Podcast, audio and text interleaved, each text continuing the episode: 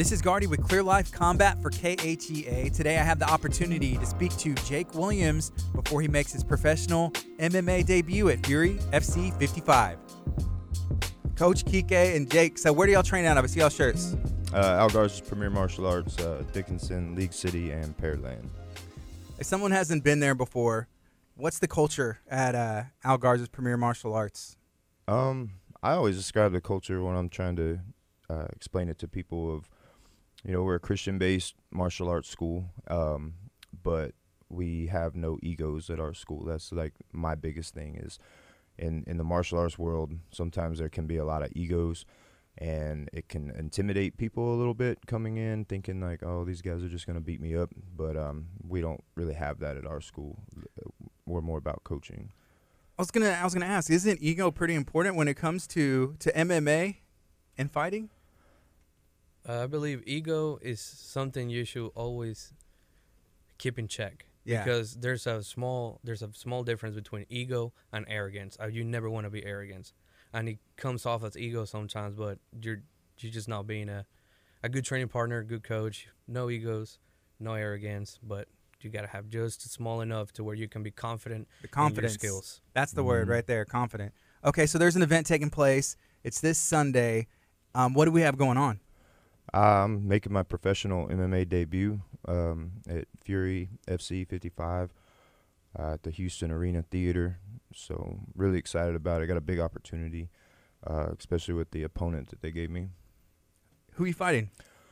Uh, John Cunningham, he uh, former defensive tackle for the Atlanta Falcons in the NFL, training at Jackson Wink Academy out in Albuquerque. So he's already got a name coming in from the NFL. He's training at one of the you know best gyms in the world. So we have an opportunity to go out there and make a make a splash in our debut.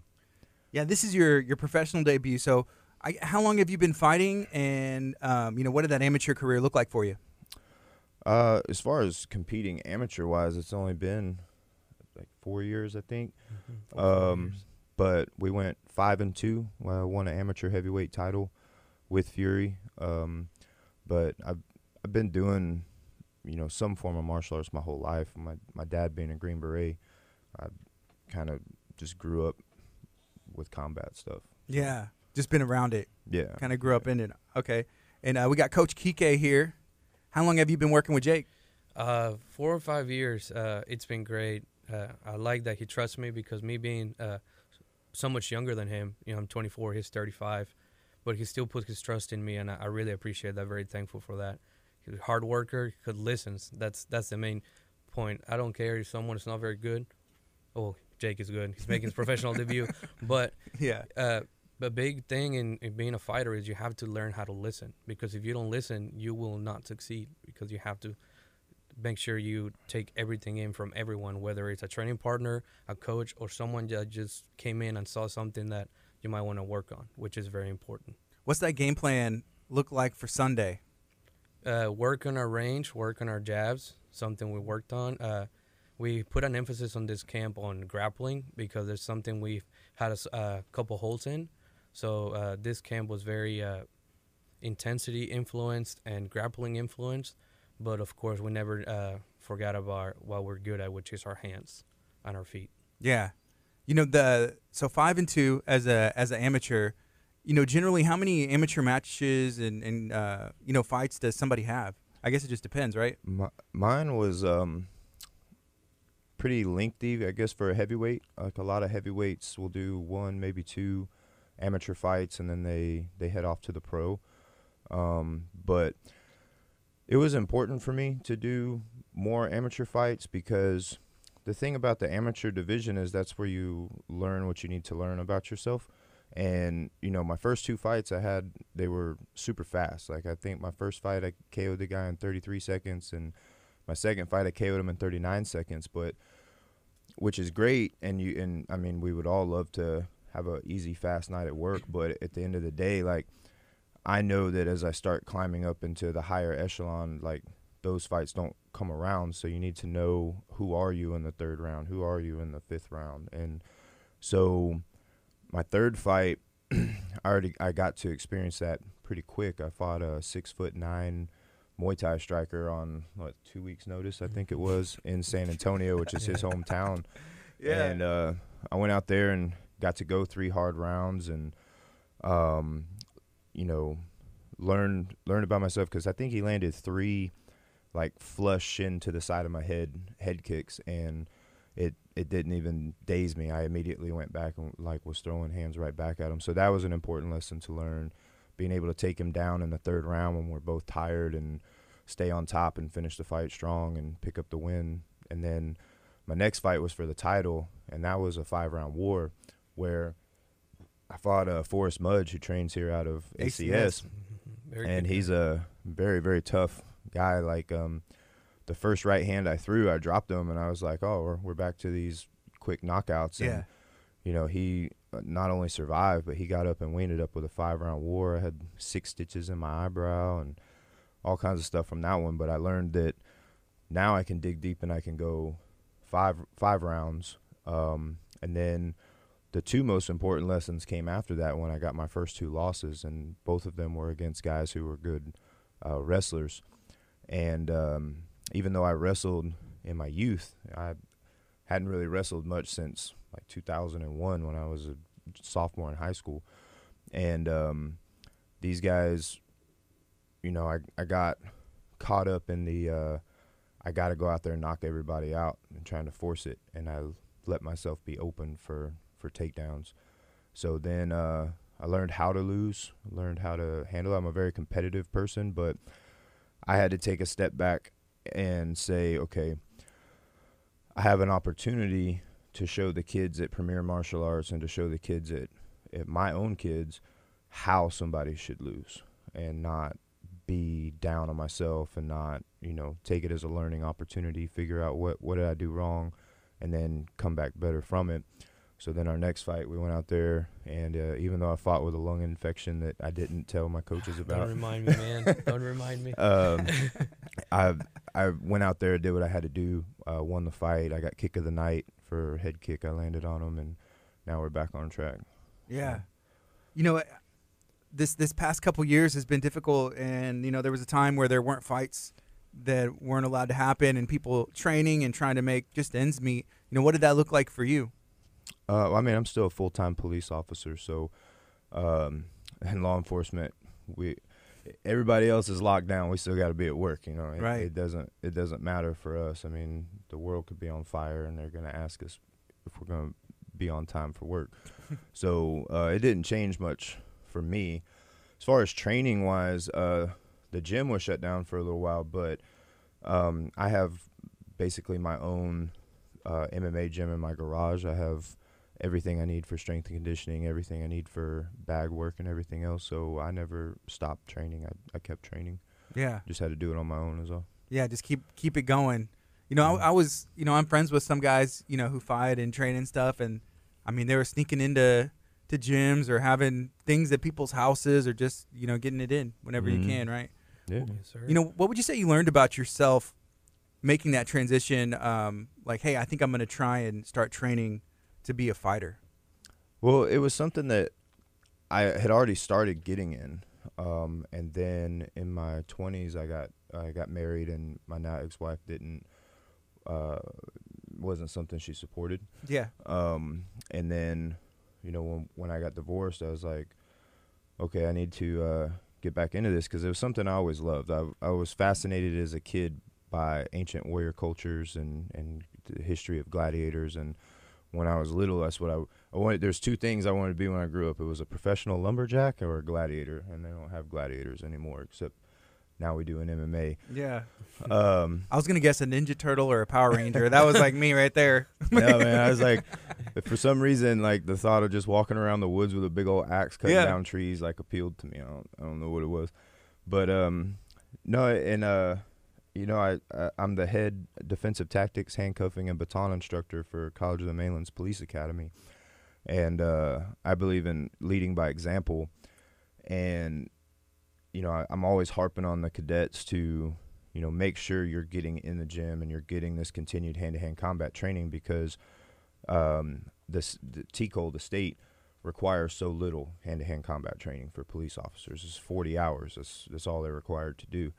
and um, that just doesn't cut it in in the real world.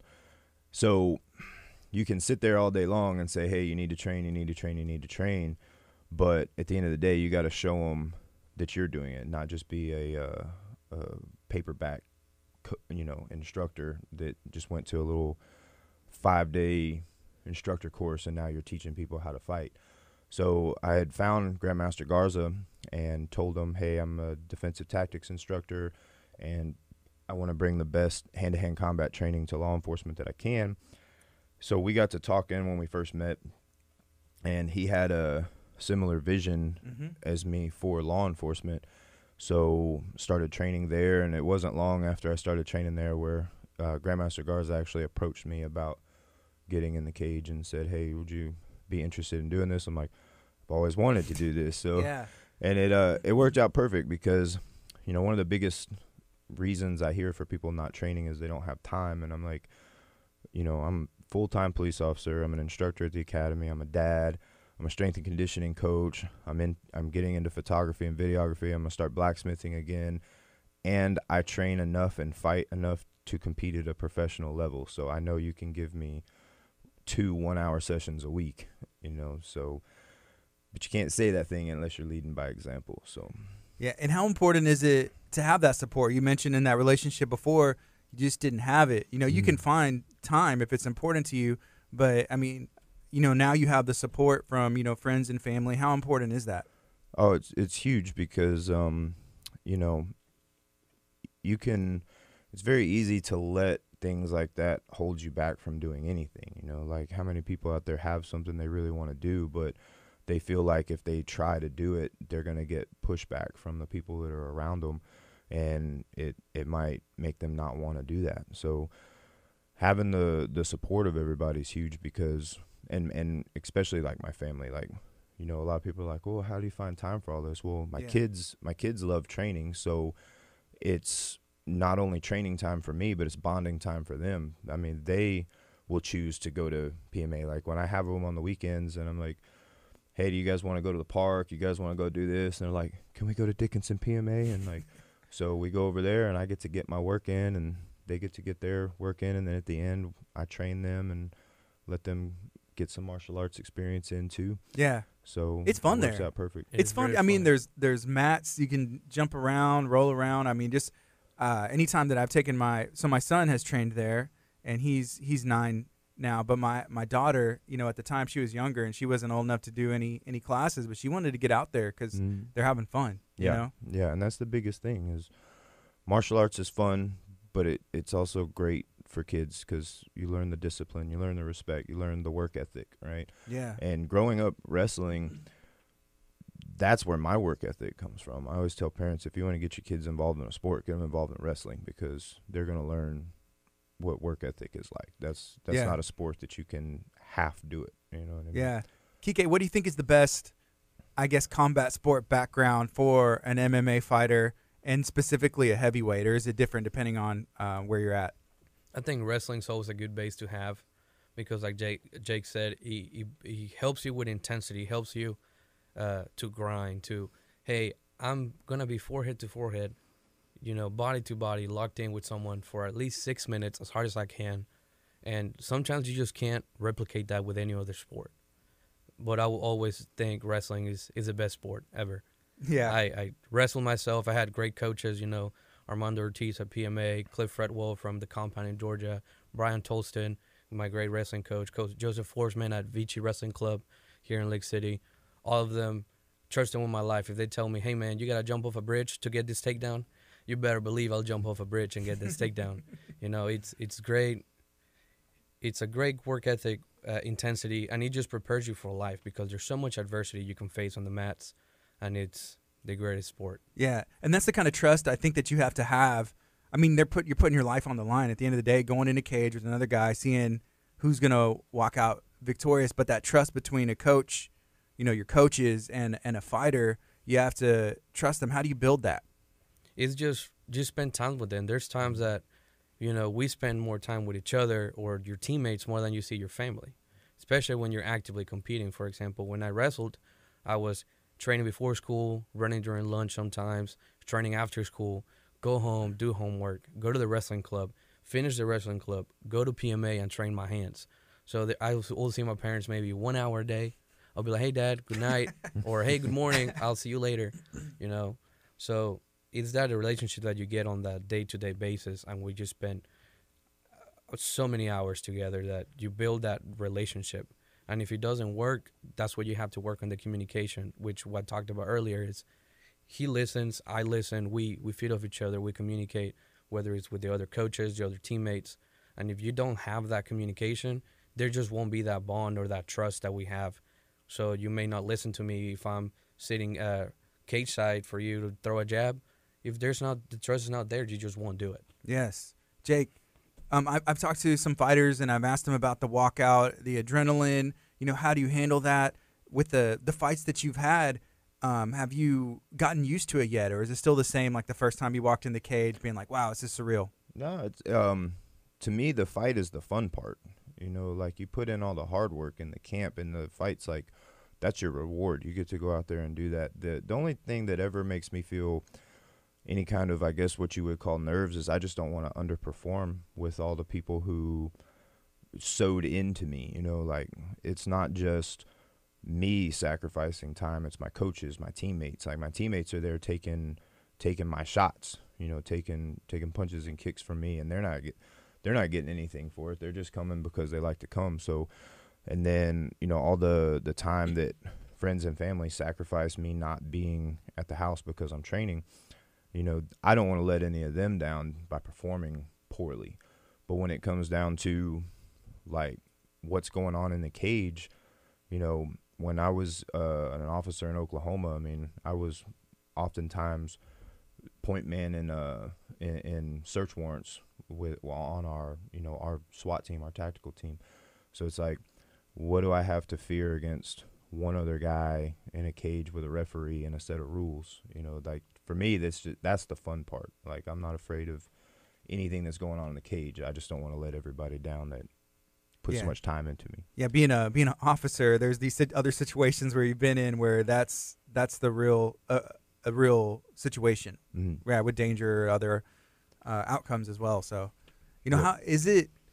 Is it easy to balance that? You know, police police life and work and, and training and in the cage and just separating that. I guess. Yeah, I mean now it is being at the college now. It's it's completely different than everywhere else that I worked. Everywhere else that I worked were high crime, high volume agencies, and now I'm at the college where it's laid back and you know I don't I don't have to deal with all of that stuff anymore, and it, it leaves more time, more opportunity open for me to focus on being an instructor and and being able to teach what I want to teach to the cadets and. Um, you know, Dan Blackford is our director over at that academy, and you know he trusts me 100% with the defensive tactics program. He never comes in and says, "Hey, you got to do it this way. You got to do that. You know, you got to do this that way."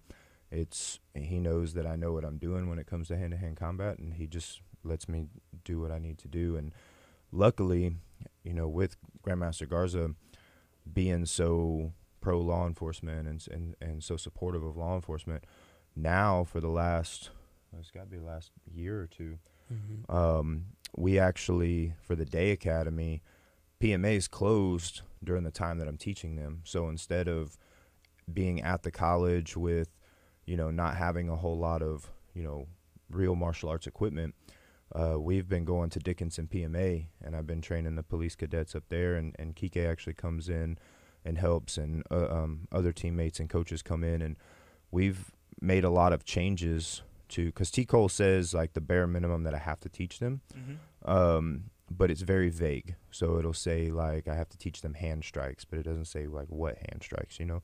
So it kind of leaves it open for for me to teach them. So 13 years of law enforcement and doing martial arts my whole life, and now fighting professionally, it allows me to take all of that and figure out like what what's going to be good to teach these guys, what's going to help them in the short amount of time that we have them and we actually um, instituted wall work now, uh, which is something that I never worked in any academy I was in, and um, but it it's one of those things like as I was fighting and finding out how important knowing how to fight when your back is against the cage or a wall or how to control somebody up against the wall. I just had like a light bulb one day that was like, we need to be teaching this to the police officers. Like, what if they get pinned up against their car? What if they get pinned up against the wall? They need to know how to fight dealing with this. And so, Kike being, you know, not just my MMA coach, but my wrestling coach, uh, I went to him I was like, hey, I want to start doing wall work with the cadets. And we started adding that in there. It's been, it's been big for them. I saw that a message in the group. It's like, hey, the cadets are coming in. You know, Dickinson PMA. If anybody's able to make it, and some of the other teammates, they were able to come out. And then I, Mm-hmm. I saw there was another one that's like, hey, they're going through the gauntlet. I need to know what the gauntlet is because Oh, I've man. I've seen some things and it's not fun. If you hear, hey, you're going through a gauntlet, it's not going to be a an enjoyable time, right? But it's, it'll be beneficial. What did that? What is that? So the gauntlet, um, the one that we run is actually comes from. Uh, we go out to UT Systems um, in Bee Cave, and we help with their defensive tactics program. And they were running this gauntlet, and I was like, "Oh, this would be fun to do with our cadets." Fun. Yeah. this will be this will be fun. Yeah. Beautiful chaos. right. So uh, basically, it's um, it's stations, and they start off with a minute of mountain climbers to simulate you're chasing a suspect, and then at the end of that minute, now you have to confront that su- that suspect. So you go from a minute of mountain climbers to a minute of striking against a uh, striking sparring against one coach, and then another minute against a different coach, and then you move into the other room and you have a minute of grappling, and another minute of grappling and then you have to effect an arrest at the end of that. So it ends up being five minutes worth of work.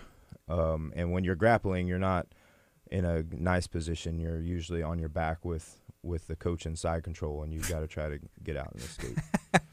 the best part is when you tell them you feel how tired you are you're gonna feel like that in just 20 seconds of real life combat and they're like oh my goodness Yeah, it, it seems Yeah, like it could be a, a reality check or a wake up call for these. Um, you know, starting they're starting their career. that's Mhm. that's Right. the best part where the few times that i help jake is you see their face change from i think i can do this to oh there's so much stuff i need to learn and we do have some people that come back of course we want everyone to come back so they can keep up with their training but when you see that face change their their posture changes it's like hey i i do need to know this because now i do realize this is someone that is helping me but can also really hurt me if i'm not paying attention Yeah. you know? And we won't hurt them but it's like hey I, I need to be able to be full body mind and spirit. Hey i'm here. I need to learn. And it's great to see that that change in uh, reality for them because they need to know hey i need to learn how to fight or protect myself Yeah. it's it's one of those things. Like I, I tell them all the time that you know the greatest MMA coaches in the world all have YouTube channels with tutorials on how to fight, and if they think that people who don't exactly like law enforcement aren't practicing and learning these things, then that's very naive and it's going to get them hurt because they're going to end up coming across somebody that may have the uh, may have learned the skill, but they haven't learned the, the discipline or the respect uh, side of, of it. And now you don't want to find out in, in a life and death situation yeah that you don't know how to fight. So you know, we I do several drills with them before we ever even get to the gauntlet to show them where their combat conditioning is at. Um, and most of them realize that it's not where it needs to be because at the end of like a two minute or three minute drill, which is going to be their you know average time for backup to arrive, and if they if they're in the county, even longer than that, and they're exhausted fighting a bag. I'm like now Yeah. Imagine the stress of this is another human back. being who doesn't want you to win the fight, and you have all the stress levels of knowing that I have to win this fight. And imagine how much more tired you're going to be now. And Mhm. It's my my belief, being a strength and conditioning coach at the Iron Den, my specialties as a strength and conditioning coach are uh, conditioning for combat athletes, and one because I want to help sow back into the into Premier to to help train my my teammates, but also because, in my opinion, police officers are combat athletes, and in the the world of law enforcement, most either don't train at all, they train like a bodybuilder, they train like a powerlifter, or they train like a 5K runner, which I'd rather them do something as opposed to nothing. but that's you know I wouldn't train an NFL wide receiver the same way I train an NFL lineman because they have two different jobs to do.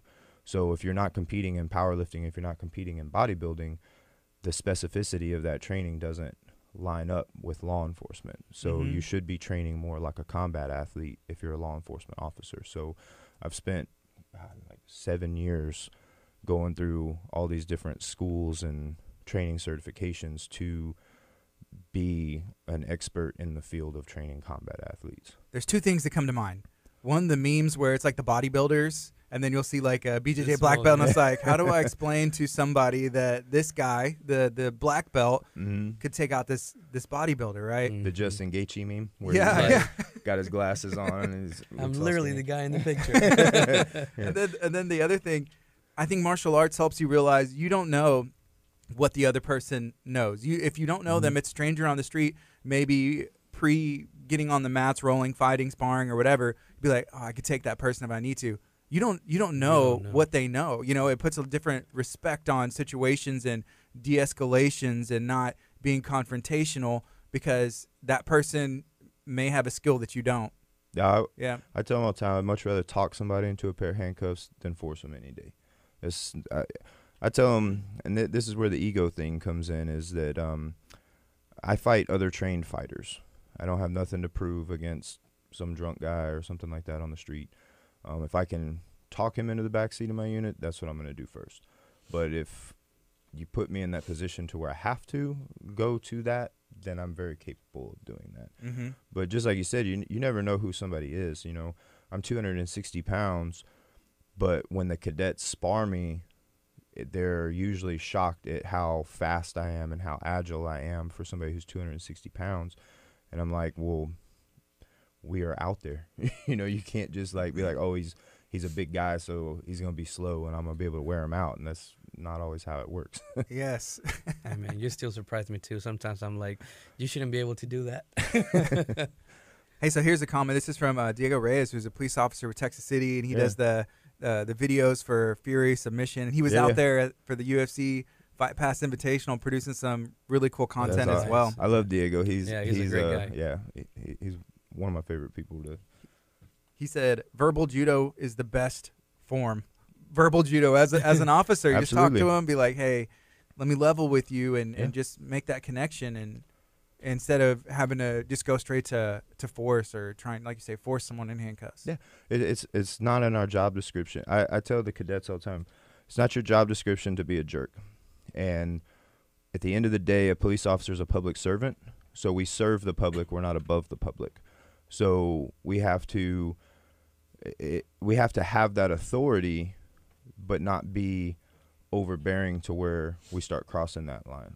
You know, and that's where there's so much um, miscommunication between the public and the police department. Like they don't understand why we do things the way we do things and sometimes uh, you know as officers we don't understand we don't know that person's background they may have had a bad experience back in their life and that's why they're acting a certain way right so Mhm.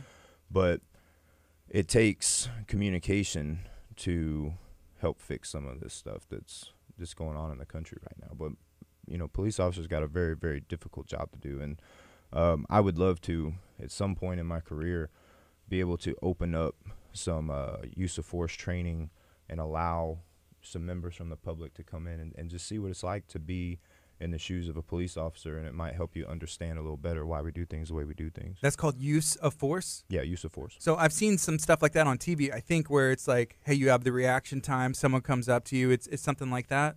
Yeah, it's just um, understanding different situations, right? Like, um, it's really easy to Monday morning quarterback um, a cell phone video that you're watching that you didn't even see the whole story of because people don't pull their cell phones out right when the police pull up. People pull their cell phones out after the call's already gone really south. Yeah. So you don't see why did it get to that point in in the first place. And then everybody wants to be like, oh well, the officer should have done this, should have done this, should have done this, and they don't understand that all the variables that go into a, a confrontation on the street.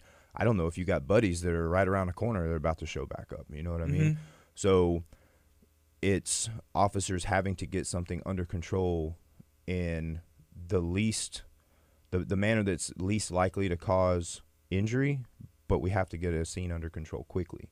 And until you've actually been in the officer's shoes and you understand that you have split seconds to make life changing decisions, it's not as easy as people think it is in the moment. You know that uh, that reminded me of this training I did. It was at the Arms Room years ago. There was a gentleman named Spencer who actually trained at ACS, Mhm. and you were scheduled to fight him at Yep. one point, and then that, Mhm. that fight didn't happen. But so he was in uh, he was in the military, Mm-hmm. and he would do some uh, some training, you know, uh, combat, and it was a mixture. We actually went out there and did some filming for it. It was a lot of fun. So it was a mixture of you know uh, firearms and hands, you know, and stuff like that. And those situations where you see someone coming up to you, hey, how's it going? And it was they gave us white shirts and a marker and said, don't you know, here's your firearm. You you got this much time to make a decision. Yep. It was um that was eye opening because it wasn't always what it seemed. You know, Yeah. people have not a sucker punch, but just you know they may have a knife or something they pull out and it, you don't know. So Yeah. you don't have much time to make that decision. I think it was Arizona or New Mexico. I can't remember which video I watched. I'll, I'll see if I can find it and send it to you. But they had a um, an activist group leader, right, that was after a police officer's badge for a for a shooting, and they invited him to go through some use of force training, and he accepted, and he went out there and he went through three different scenarios. But one of the scenarios was a similar scenario to what happened with the officer that he's trying to get his badge taken away. And the activist guy ended up shooting the suspect in the same almost the same situation. And they were like, Right, "Well, why right. did you shoot him?" And he's like, "Well, he got in my space, you know. He he was he was threatening me." And it's like, well, I Yeah. mean, like What now, now? now, now you kind of understand where the officer is coming from. You know, I, I think sometimes people in their mind they think that all police officers are like ex-military, ex-special forces people who, you know, they they watch too much Hollywood and they think that police officers are just these super highly trained tactical people that should be able to win every single fight without having to to go to their gun and it's not the case. You know, most cadets that I get coming through the, the academy have never even been in a fight. So Some people are they watch Reno 911, want to become a police officer. yeah, yeah. So that's not. it comes from both sides, right? yeah, and I mean, uh, it comes down to tools in the toolbox. You Yeah. know, like uh, I handle a call completely different than another officer might handle a call because I ha- I know what tools I have in my toolbox to choose from. So uh, it's it, it's just about more training. But unfortunately, staffing is really low, funding is really low, training isn't free, and then. You know, if you're sending people to training now, you've got even less officers on the street. You know, so it's Mhm. it's not in a uh, uh, the environment isn't in a good place for the officers to get the training that they need to get, and that's what hopefully down the line at, at PMA, you know, me and uh, Grandmaster Garza would love to have a just like you would sign up for BJJ. Uh, police officers would have their own class that they could sign up for that would be only for law enforcement. Nobody awesome. else would have right. access to this class. Uh, nobody else would be able to see this class, and we're just going to teach them stuff that work. You know, no none of this uh, fancy looks really nice when your uke's helping you out kind of stuff, but real world stuff that works. Yeah, I feel like the the police uh, officer unions and the even the different, uh, you know, Dickinson, La Marque, they get behind that and even fund that and pay that for the for them so to to get that training so they can be a better officer, just a better person as well. Yeah. Yeah. It's it's I mean it, it changes everything Yeah. when when you've had when you've had uh, proper training. You Mhm. know, uh, I think it was uh, Jocko, jo- uh, Mhm. Jocko Willink Mhm. said that I think they he said that they and when he was in the SEALs they would train for eight months for a two week mission. You know, Yeah. and it's like complete opposite in law enforcement. I get I get 40 hours during the academy to teach them batons, handcuffing, how to fight standing up, how to fight in the clinch, how to take people down, how not to get taken down, how to get back up if you are taken down, how to search people. I have to cover all that in 40 hours. And it's just not enough. And that's like a career. Yeah. That's like for your career, Yeah. right? And then you may do some continuing education choose, or something. Yeah, unless you choose to do it on your own. Um, TCOLE governs what you do, right? So police officers have to get 40 hours of continuing education every training cycle, but TCOLE doesn't dictate where those hours have to be spent. So Okay. it's not like they say, "Oh, you got to get 40 hours, but 20 of those has to be in hand-to-hand combat." Doesn't work like that. If you're just now joining us, this is KHEA, and I'm talking to Coach Kike. I'm talking to Jake Williams the, out of Al Garza's Premier Martial Arts. There's a event taking place this Sunday. That's Fury FC 55 at the Houston Arena Theater. Jake's going to be making his professional debut. Uh, Jake, I wanted to ask you because I see pictures, and Kike, I see pictures of you as well doing some training. And we talked about ACS a little bit, and they're they're right here. I've Mhm. stopped in before as well and and, and trained. Um, is it normal, I guess, to make friends, or what's that uh, that MMA community like? I've seen you at I think even at War. You know, Yeah. one time. You know, it's a small community. I mean, it's not, there's very few people on this planet that are willing to to uh, I can't remember who I just heard somebody say this, but they're like, we step in the cage half naked in front of everybody, and we're putting everything on the line to to go out there and do this. And there's not many people who are willing to do that. So it's a a small community, and it's it's a, a fairly close community, and you know we've talked about egos before. I don't have an ego. So um, when I went to train at War, it's because a War fighter beat me. The only two guys who have who have beaten me in MMA have both come from War. And uh, Coach Copley reached out to me and was like, "Hey, we come want to come up here and do some training?" Absolutely. And I made the drive up there to Tomball to go do some training with them. Um, Forrest Mudge, you know, I fought him for the amateur heavyweight title, and it was such a um, when you have a fight like we had, like you can't come out of that cage not having a level of respect. We actually exchanged numbers that same night, and we were both driving to church the next day, and he actually shot me a text message. He's like, "Man, I feel like I got run over by a truck," and I was like, well, "I feel pretty pretty much the Yeah. same, you know." And Yeah. um, and then that led to, um, you know, Drew uh, getting to know Drew, the head coach over there, Mhm. and then getting to know the other fighters. And then uh, Mikey Patterson reached out to me and said, "Hey, on Su- uh, on Sundays we're doing open sparring. If you want to start coming down." So we started going down and getting some sparring in with those guys, and it's it's always good to cross train. You know, you get so used to your own teammates. Um, like I have some teammates, uh, like Jacob Avery. We've sparred each other so many times, we we know what each other's gonna do. So then a lot of our sparring round becomes like just moving, trying to Mhm. trying to figure out like how do I do something different so he doesn't catch me. But when you go train with different people, now you get new looks. Yeah. What is what is that like for you? You you have fun, Kike, when you get to go train Oh, other gyms? It's always fun. Training is fun, man. Uh, that's why we appreciate ACS al- allowing us to join them, and it's really fun. Like Jake said, it's always different people. So you like, you come in with uh, like a little bit of okay, what am I gonna do? What is he gonna do? What am I need? What do I need to work on? What are my holes? and that's what's great about sparring people you don't see often because maybe for the whole week we're working on a technique, and then they may be working on the counter on that technique. We just don't know, and we figure it out on Sundays when we spar and which is great because now you're now you're really thinking about fighting you're just not fighting you have to be like okay this is what i need to work on this is what i need to do in between rounds this is what i need to adjust on because i'm getting hit with this because that's that's their main technique i need to figure it out we go back the next week we work on their holes come back next sunday and we, every time we have a, a friendly battle Yeah, friendly battle, and it's always interesting walking into someone else's gym because you know there's always respect at, at, at PMA. Everybody's respectful. That's just the Mhm. culture that's there, and you know I I'm trying to when I walk into somebody else's gym, I just try and pick up. I'm like, okay, what is everybody doing? Because you don't want to do anything out of line if they have any Mm-hmm. traditions, or I'm like, are they bowing in the door at the mat at the back? Wipe your feet. Like what's going on? You Yes. know. But Yep. just making sure being extra extra respectful and, Oh, yeah. and thankful and stuff as well. It's one thing, but just treat it like it's your house and you have no issues yeah. just Yeah. be respectful Cool. We're going to take a quick break on the FM, and then I'm going to give Grandmaster uh, Garza a call. If we can get him on here, I, I want to see if he has uh, some words, and I know he does because he's always full of information, and I, I love any opportunity. I've been late to take my kids to school because Grandmaster Garz is there, and I'm just like trying to soak it all in as well. So this is KTA Radio, 99.5 FM. All right, so we're still uh, we're still live on social media, um, not on the FM right now but I'm gonna I'm gonna text him real quick Yeah. and see if he has an opportunity to talk to us. I know they were doing some testing and they're always busy at PMA. hmm Oh, and I was talking um, to my buddy Kurt, and I was uh, talking to some other people about some stuff because we want to do more.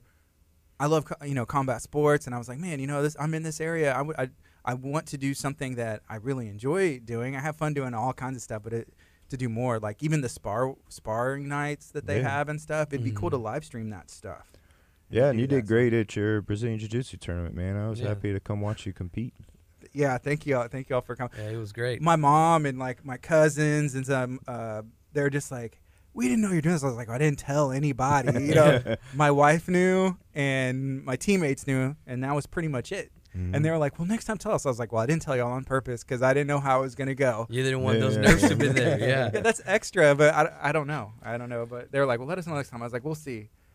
That's we'll where you, see. you win and you learn, right? That's what I told Yeah. my parents too. I was like, you don't have to go. You'll, uh, I'll see you when I come back. I know after but my wife, she was like, "Hey, hello, hello," but my phone, I didn't even, I didn't have, it, and I was like, "I'm fine, I'm not hurt." You know, like that's that's the win for me. You know, like I just, Mhm. as long as I I don't get hurt and um and, and have fun, that was it. But it was well, cool. it's it's fun to compete, and and the more you do it, the more fun that you're gonna have at doing it, right?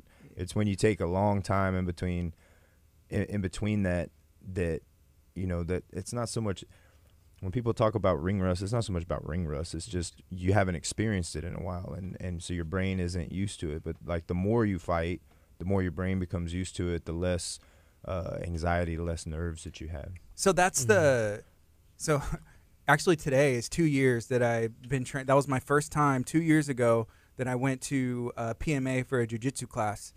Um, it was the 17th of December. And I put it in my I put it in my phone and it's just and then I was like, man, that's cool that this works out on, on this day. I had Grandmaster Garza and Cody in and I'd, I'd went in a couple days before and Cody was like, come do a jiu-jitsu class and I was like, when is it? He's like 5 a.m. I was like, it's a what? when? When? You, okay. Um, you know, I can do that. I, I slept in what I was gonna wear the next morning. I'm not even joking. I was like, oh my gosh, I got to wake up at like 4:30 or like what time am I Mhm. getting up? All right, it's not gonna take that that long to get there. Speaking of, of uh, Kurt, I, I haven't forgot that the very first time I came on your show, he said he was going to come spar with me, and we. Still Hey, we'll set it up after. I got this camera right here. We will film. We will film this today. Um, so at the at the tournament, the feelings that I had, like those first times on the mat, they were they rushed back to me, and I didn't realize because I hadn't felt it in so long. But um, I was reflecting on it that Sunday after, and just how I felt, and um, and that's the same feelings that I had, and it was like I guess that adrenaline and just Yeah. like Mm, my cardio was fine. My wind was okay. My energy was gone because I was like had someone in like in half guard, and I was like trying to push up, and I Mhm. was like, I'm breathing fine. Like I'm fine because I've I've been training my cardio and been rolling and everything, and like I'm trying to push off my elbow and get this sweep that I know how to do up here. My energy was was gone, and I remember feeling that exact same way the first times that I that I was on the mat at, at PMA mm. and that's and I was like, well, maybe if I if I compete more, do some more tournaments, or get in those situations where everybody else's family and my teammates are watching me, then It's- I'll, I'll it's- get used to it. It's, not just controlling your breathing, right? It's uh, learning how to control the adrenaline. Like that's Yeah. that's the the big thing. Um, like that's why I hear lately, um, when I because we've been doing so much grappling, and grappling is exhausting Yeah, just by itself. I mean, it's never not going to be exhausting. And when I start feeling like I'm getting exhausted, I start actually like singing songs like while I'm grappling with my teammates yeah. because it helps like just calm me down and just okay, let me work through this. So It's- Mhm. It's like you got to think about everything without overthinking anything. Because if, if it it sounds weird, but it's true. The more you think about it, is okay. The more you're getting tired. Because it's like okay, I'm getting tired. I feel it. I feel it.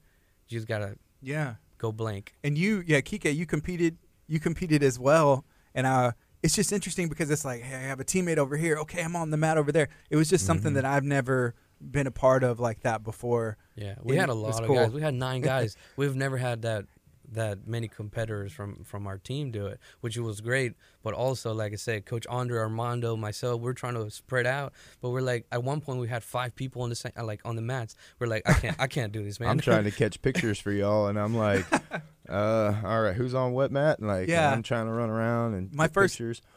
man, my first no, yeah, my first no gi match. Um, and I saw some pictures later that you you had posted, Mhm. and I was like, hey, there's Armando. But I remember Armando, coach. He must have saw me on the mat and ran over Mhm. because halfway through the mat, he was like, hey, go do this. But he wasn't there at the beginning, and then I was like, Yep. the pictures like so. At some point, he saw me and was like, oh, I gotta go Yeah. and help. flagging each other down. Hey, he's here, but I gotta go over Tournaments there. get crazy, man. They get crazy. But it, it's fun. It's it's fun competing. Competing is fun, especially with your with your friends, which are your your teammates, because you spend so much time with them. Those are your friends. Mm. Yes, yes, yes. So we have some. Uh, so this is from Diego. He said you should do Submission Hunter Pro. Would you ever do a Submission Hunter Pro? Yeah, you know, um, I actually we were looking at doing two uh, different BJJ tournaments um, leading up to my fight, but then they they ended up being kind of too close to the fight, Yeah. and we don't want to go out there and you know twist an ankle or a knee or something like that so close to my to my pro debut. Um, so, but yeah, no, I would love to uh, start doing that. Um, I not only do do I train like really hard with uh, Kike and Armando and uh, Black Belt Josh and all those guys, um, but I'm I've always been fascinated by Khabib, and I watch a lot of breakdowns of his style and watch a lot of like what he does, and I've started trying to learn some of that and implement some of that into my own grappling. Um, but I would say that I'm more definitely a uh, like a pin you down and beat on you kind of grappler than I am a submission grappler. that but pressure, that top pressure. I can second that. It doesn't feel good. yeah. so we've, we've there's been some PMA guys that have been on Submission Hunter. I know didn't Mhm. Armando do Armando's Submission Hunter? one, uh, Shannon, Shannon. did Shannon, Submission yes. Hunter, Yep. and um, I feel like somebody. Yeah, I some other someone people. else. I know Dean was wanting to get on one, but I, I like Dean. I miss uh, you and Dean talking in the group in the group chat. It's like a bro, like brothers in there, right? So I'm trying to see if Grandmaster Garza It gets that way in the group chat sometimes. has some has some Remember, time. you spend a lot of time with them. yeah, yeah, and and you have a lot of uh, you know Type A personalities in the uh, world of combat sports. So Yeah, you know, I feel like I don't I don't have an ego, but sometimes you get in situations. And it's just like there's a little bit of an ego in Yeah. there, just like Yeah, a yeah. hard, a hard headedness or something like that. But for the most part, I feel, yeah, there's not really, there's not egos. There's no Yeah. egos, but remember, there's a little bit, but there's also confidence. So Right. everyone has to be confident, but you mm-hmm. have that little bit of ego that always pops up, and you're like, "Wait, what did you say?" yeah, I would You say know, the best way best way to describe it would be like it's not that we don't have an ego, it's that we don't have an unchecked ego. I think that would be a, a better way to explain it. I got you. Yes. I think anybody with a competitive nature does have an ego. It's just you got to know how to put it in check. There's a time and a place to to be op- uber competitive and and not be uber competitive. Okay, so as as we're waiting to see if Grandmaster Garza has some time, let's talk a little bit. Uh, I guess MMA, UFC, some other stuff as well. Uh, who were some, I guess, heavyweights that you look up to? You admire their their style or their game. You talked about Khabib's Mhm. grappling, which he's you know one of the best. What about some some heavyweights? So, um, I've always been a fan of Stipe, uh, just because the work ethic that he has and continues to be a firefighter, even though he's training professionally. Like I know that I would love to get to a point to where I just fought all the time. I was just a professional fighter, you know, and um, but he chooses to not do that. He he has the ability to do that, and he chooses not to do that. And I've always admired that from him. Um, I like his fight and, and his fighting style too. Um, man, heavyweights.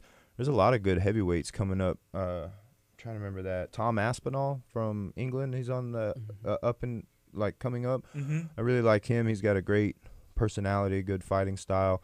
Um, I went and watched the Ciryl Gane Derrick Lewis fight here in Houston, um, and I love Derrick Lewis. But Fights this weekend. yeah, yeah, Yeah, yeah. yeah, uh, tomorrow. Yeah, there's two I he heavyweight fights a fights police on the card. a card. police officer, Yeah, right? uh, I remember seeing Dacus. that. Dacus, yeah, yes. Dacus, yeah.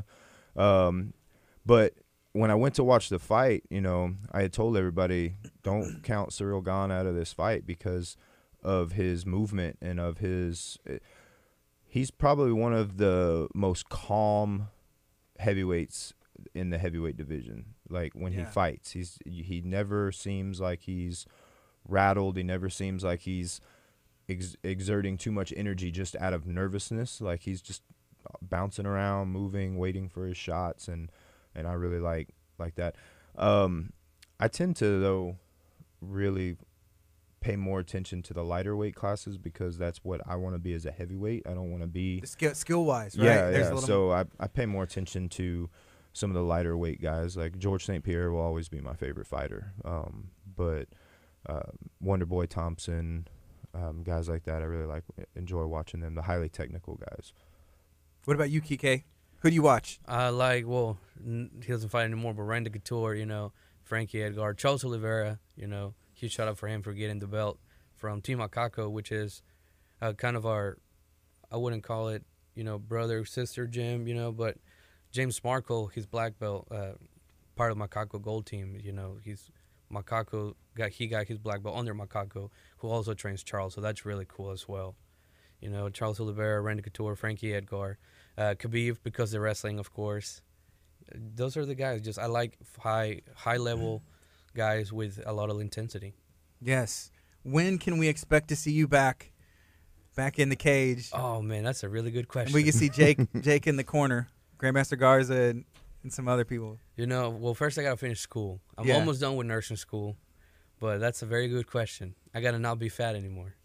that's, the- that's that's the big one, because I wouldn't fight anywhere uh, above 145. I fought at 135, and even then I was like always the shorter guy. Yeah. So I gotta get back down in there, but we'll see. I won't say no. Yeah. I'll just say that. I won't say no. Speaking of James Markle too, I need to make sure we give him a shout out because I've gone to his gym and uh and trained up there with him and my very first fight was against somebody who trained out of out of James's gym and Mm-hmm. um I went up there and I, I trained with him and uh and, and Jungle BJJ oh, uh, that guy's huge. yeah, he's he's so good. He, he he makes me look tiny, and he competed at Worlds, and he's uh he, he- he's a huge help when uh when I get to roll with him. So outside of you know UFC, I guess like in that Fury circuit, is there anybody that you would want to fight? Not necessarily a call out, but call them out. um, I don't know because I don't I don't know many of the pro uh, heavyweights in in there. That's true because, Um, like you mentioned, some of these guys. I mean, you get a couple wins in, in Fury, and then you get called up sometimes to the big show. I mean, take his opponent for example. He had one amateur fight and he went straight pro. Yeah, right? So yeah, and um, and, and the heavyweight division is is never been a I don't want to say like a deep division, not not shallow as far as skill wise, but shallow as far as numbers go. You know, like because you got to think like most. I'm 6'4", 260. Most 6'4", 260 pound athletes are like, I'm gonna go play football or baseball or basketball or something like that, where I can make way more money and not have to get punched in the face. yeah, You know, so Yeah. it, there's not as much of a talent pool to pull from in the heavyweight division. So the rosters on most of your your larger organizations for the heavyweight division are, are they don't have that many fighters. So if you get up there and you look impressive and you string off a few wins in a row, you know, you're getting called up to these to these bigger organizations. you know, making that decision to turn pro. You know, you had the you came off that that last victory. Um, I guess what all factored in to saying, "Hey, the time is right right now." for me, you know, I'm 35. So, and even though I don't feel 35 at all, like I I feel like from an athletic standpoint and um, things like that, like I, I still feel like I'm in my, my 20s, you know, but unfortunately, people don't ask you what you feel like. Promoters just see that, that age next to your name and, it, and it's to start closing doors of opportunity for me just sheerly off of that number. So I I couldn't spend too much more time in the amateur division. Like if I'm gonna make a run, I got to make a run now. And I, was just telling my teammates last night when we were sparring, like I my plan is at least another ten years as a pro because I I feel that good. Like I I one of the benefits I guess to not fighting in my 20s is I don't have the wear and tear that a lot of these other guys have at 35 because I didn't fight then. So, and that that can be a good thing and a bad thing. You know, if you, you yeah you fight in your 20s, you have the the youthfulness and this that and another, but you're putting a lot of wear and tear. And then when you're in your 30s, you're more in your physical prime in your 30s because you're now you're fully matured, everything else. So I don't I have a fully matured body without without the excess mileage on it. So I feel like I can still fight another 10, 10 years or until they kick me out of the sport, I guess. Like I, I just love fighting, so like I don't plan on they're they're probably going to have to make me retire. Yeah. Like, or the the wear and tear of having an NFL career or Mhm. being in some other pro sport because that's I mean those guys the careers aren't that long because of those major injuries Yeah. usually yeah Yep. And I mean, I've I've I've been pretty pretty lucky, been pretty healthy throughout my whole life. Nothing too major. Um, so, and, but I take care of myself too. You know, I, I make sure I eat well. Like I said, I'm a strength and conditioning coach, so I don't really have an excuse to not take care of myself. Although early in my amateur career, you know, a lot of these guys I fight, they cut to 265. Yeah. And I was walking around at 260. So um, I put on a lot of not good weight to try to deal with the weight of my opponents. And it wasn't a smart idea. So over the course of my amateur career, I've slowly been just shedding that weight. And I'm like, you know what? I'm going to train for performance and what my body does, my body does. I'm not going to worry about where's where's my weight at because I'm never going to be over the 265 limit. So I naturally walk around in the 250, 260 range. So um, my focus has just been I don't care what I look like, I don't care what I weigh. It's how do I perform on the mats, and that's kind of where I've changed over at.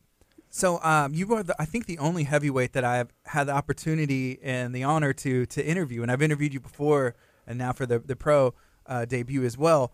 But I've interviewed some guys who bantamweights and some lightweights and you know middleweights and and and I always feel bad that week of yeah. because I understand there's well there's all the training and the preparation, but they're cutting weight Yeah. and they're cutting like 20 pounds or however much they Mhm. are, and I'm like, hey, I don't want to disrupt anything, but I'll try and interview them earlier. And so I remember asking, I was like, hey, can I interview in the next like week and a half? And you're like, you sent out you know Monday or Friday or whatever. I said.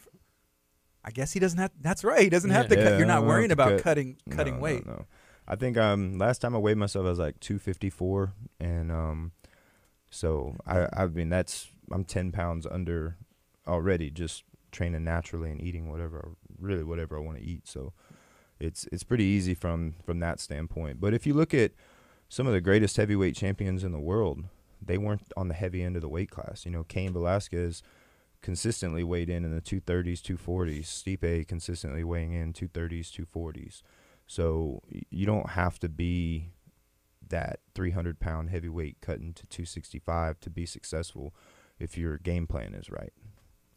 You think you could, if you wanted to, you could cut to light heavyweight? Heavyweight? No, no, no. Uh, actually, Let's not do that. no.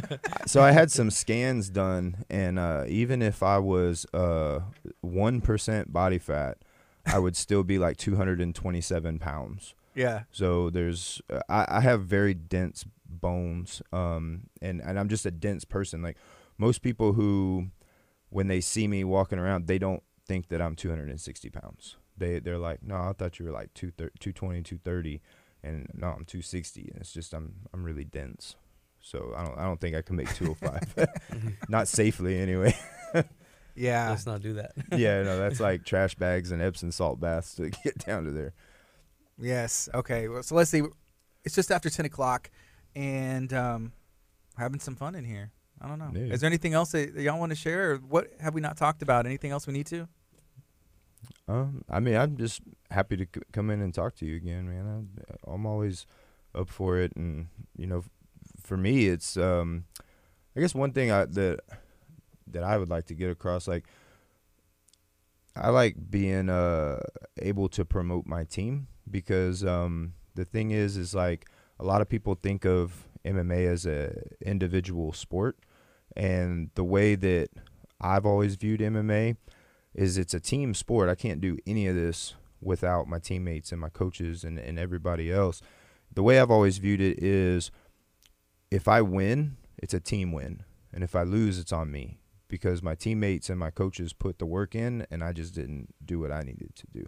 So I think MMA is a very unique sport in that in that way that you know, I kind of approach it from uh when things go right, like every it's it, it's it's because of the whole package but when things go wrong it's just on me like i have to shoulder that and um like i think that's important for any fighter to to understand is how important it is to have your team around you Yeah. As a coach, do you agree? Do you agree with that, or what do you think? Yeah, I, I agree to an extent because also, for example, the he went five and two, the two losses. N- Yeah, he thinks it's on him, but it's also, man, why could I done different? It's like, that's my 35, 35 year old child right there. Bryce You know? Bryce Pittman said, "I'm gonna cry." I'm sorry, I just had to read that comment. Okay. Yeah. No, but oh, uh, Bryce. it's at some point you have to be like, okay, as a coach, what could I have done better? Should I have teach something a little bit different? What concept should I explain different, or maybe have someone else explain it because he's not getting it how I do it, uh, or how I'm, I'm saying it to him. So it's sometimes it's stressful, but you have to find that uh, it goes again back to communication. How how can I be a better coach, or how can we prevent that from happening, or how do we prevent losses? Yeah. So it's stressful, but it's it's fun. It's a lot of fun. And and Sunday, all the fun comes to its the party, right? Yeah. Fury Yeah, FC yeah. 55 is taking place at the Houston Arena Theater. Um, I, there probably are still tickets available. I know that you can usually buy them and support a fighter as well, but I mean, did you turn those in? I Uh, think this time the online sales they didn't they weren't able to do like the support the fighter thing because yeah. uh, the venue the tickets go through Ticketmaster. So, but you can still get them. Um, you can go to furyfc.tv and then you click on the event and it'll like take you through all the steps if you still want to get tickets. So, What is it like fighting for Fury? You know that that promotion. It seems. I mean, they're doing some really big things and collaborating with UFC. The fights are on on Fight Pass. They blast it on social media. Um, what is that like for you to have that opportunity?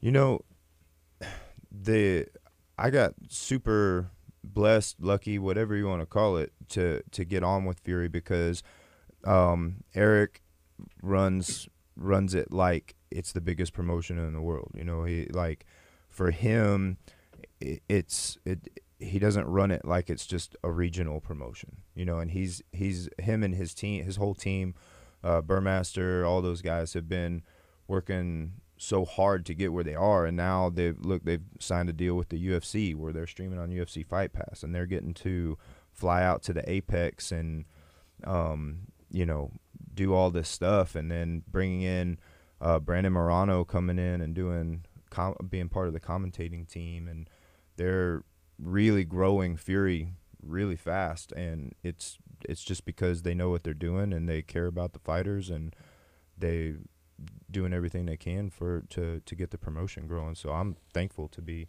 uh, with Fury. As uh, I when we decided to go pro, that was the only option I was even thinking about was signing with Eric. So Yeah, the, so the only MMA fights that I've ever been to have been Fury events.